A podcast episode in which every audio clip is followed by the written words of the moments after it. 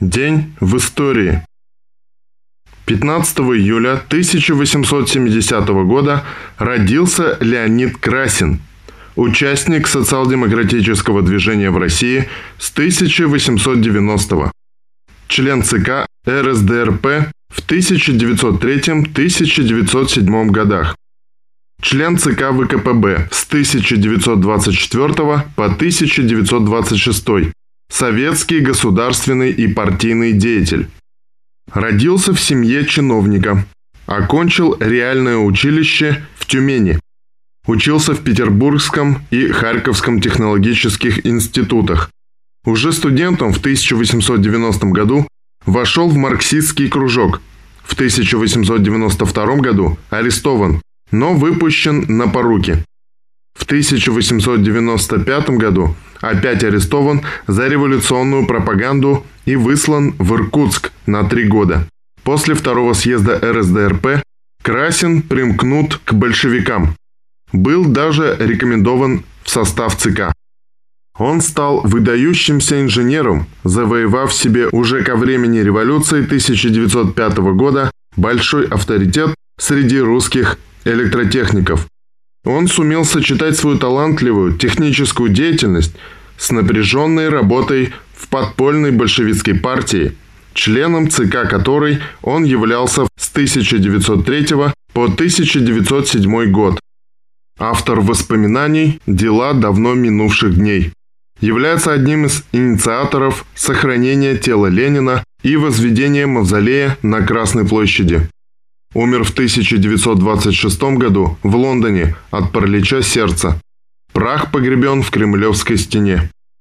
Максим Горький говорил, цитата, «Он вызывал у меня впечатление человека несокрушимой, неисчерпаемой энергии. Есть художники нашего земного дела. Для них работа – наслаждение. Леонид Красин был из тех редких людей, которые глубоко чувствуют поэзию труда. Для них вся жизнь – искусство. Конец цитаты. 1917. Июльские дни. До Великого Октября оставалось 114 дней. Мы видим город Петроград в 17 году. Бежит матрос, бежит солдат, стреляет на ходу. 15-16 июля 1917 года июльские дни в Петрограде. Бурные демонстрации рабочих, солдат и кронштадтских моряков против Временного правительства. После некоторых колебаний большевики присоединяются к демонстрантам. Выступления подавлены верными правительству войсками. Начато преследование большевиков, объявленных германскими агентами – Ленин переходит на нелегальное положение и переезжает в Финляндию. 15 июля 1917 года начался очередной министерский кризис Временного правительства. Отставка министров, кадетов, несогласных с политикой правительства по отношению к Украине. В этот же день 1918 года началась всеобщая забастовка железнодорожников Украины, против немецких оккупантов. В этот же день 1920 года в Москве образовался Революционный международный совет профессиональных союзов – Профинтерн. Межсовпроф – Международное объединение левых профсоюзов в 1920-21. Создано по инициативе исполкома Коминтерна и ВЦ СПС – 15 июля 1920 в Москве. Объединял революционные профсоюзы европейских стран, отстраненные от участия в Амстердамском интернационале профсоюзов его реформистскими лидерами. Вел подготовительную работу по созыву состоявшегося в июле 1921 Международного конгресса революционных профсоюзов, на котором был создан Красный интернационал профсоюзов. В этот же день 1922 года на учредительном съезде в Токио была основана Коммунистическая партия Японии – КПЯ. 1923. Первая Всероссийская сельскохозяйственная и кустарно-промышленная выставка работала с 15 августа до 21 октября 1923 года и демонстрировала национальное аграрное хозяйство и его традиции.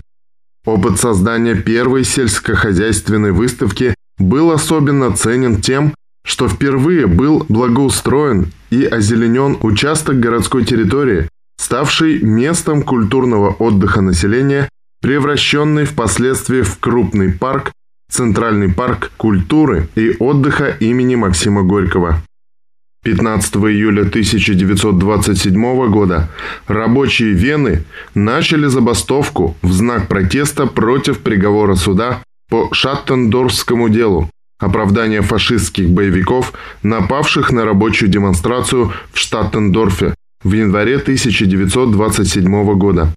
В течение трех дней демонстраций и ожесточенных уличных боев с полицией 85 рабочих погибли и 1057 получили ранения.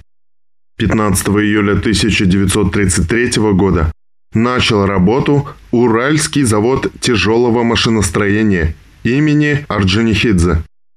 Завод специализировался по выпуске экскаваторов, дробилок, доменного и стали плавильного оборудования, блюмингов, прокатных станков, гидравлических прессов и другие. В период Великой Отечественной войны предприятие было перенацелено и выпускало продукцию оборонного назначения. В частности, во время Великой Отечественной войны на Уралмаше было изготовлено свыше 19 тысяч бронекорпусов 30 тысяч полевых и танковых орудий, около 6 тысяч танков и САУ. В 1946 году Уралмаш выпустил последнюю самоходную артиллерийскую установку модификации Су-100. В сентябре 1946 года боевую машину установили на постамент в форме скалы. Так на территории завода появился памятник в честь подвига уралмашевцев – в годы Великой Отечественной войны. В 1947 году завод впервые в мире организовал серийный выпуск карьерных экскаваторов с ковшами емкостью 3,5 кубометров. 15 июля 1943 года СНК СССР принял постановление об обучении подростков, работающих на предприятиях, в соответствии с которым были организованы школы рабочей молодежи для обучения без отрыва от производства. В 1944 году переименована в ШРМ, давала общеобразовательную подготовку в объеме 7-летней и средней школ. Работала в составе 5-7 и 5-10 классов. В 1958 переименована в вечернюю, сменную, среднюю общеобразовательную школу. 15 июля 1957 года был основан космодром Плесецк.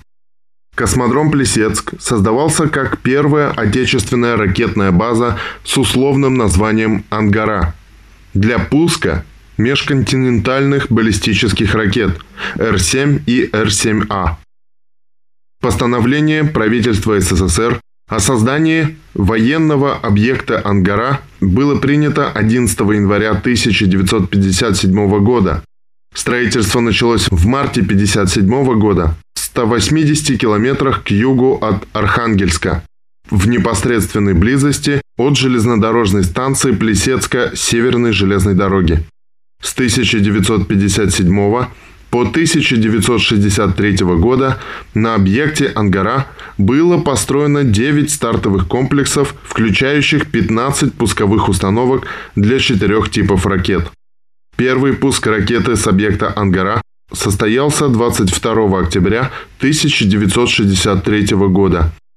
Из шахтной пусковой установки была запущена баллистическая ракета Р-16У. 15 июля 1970 года началось серийное производство советского автомобиля ГАЗ-24 «Волга», самой массовой легковой модели Горьковского завода. До прекращения выпуска в 1992 году с его конвейера сошло миллион четыреста экземпляров этих машин.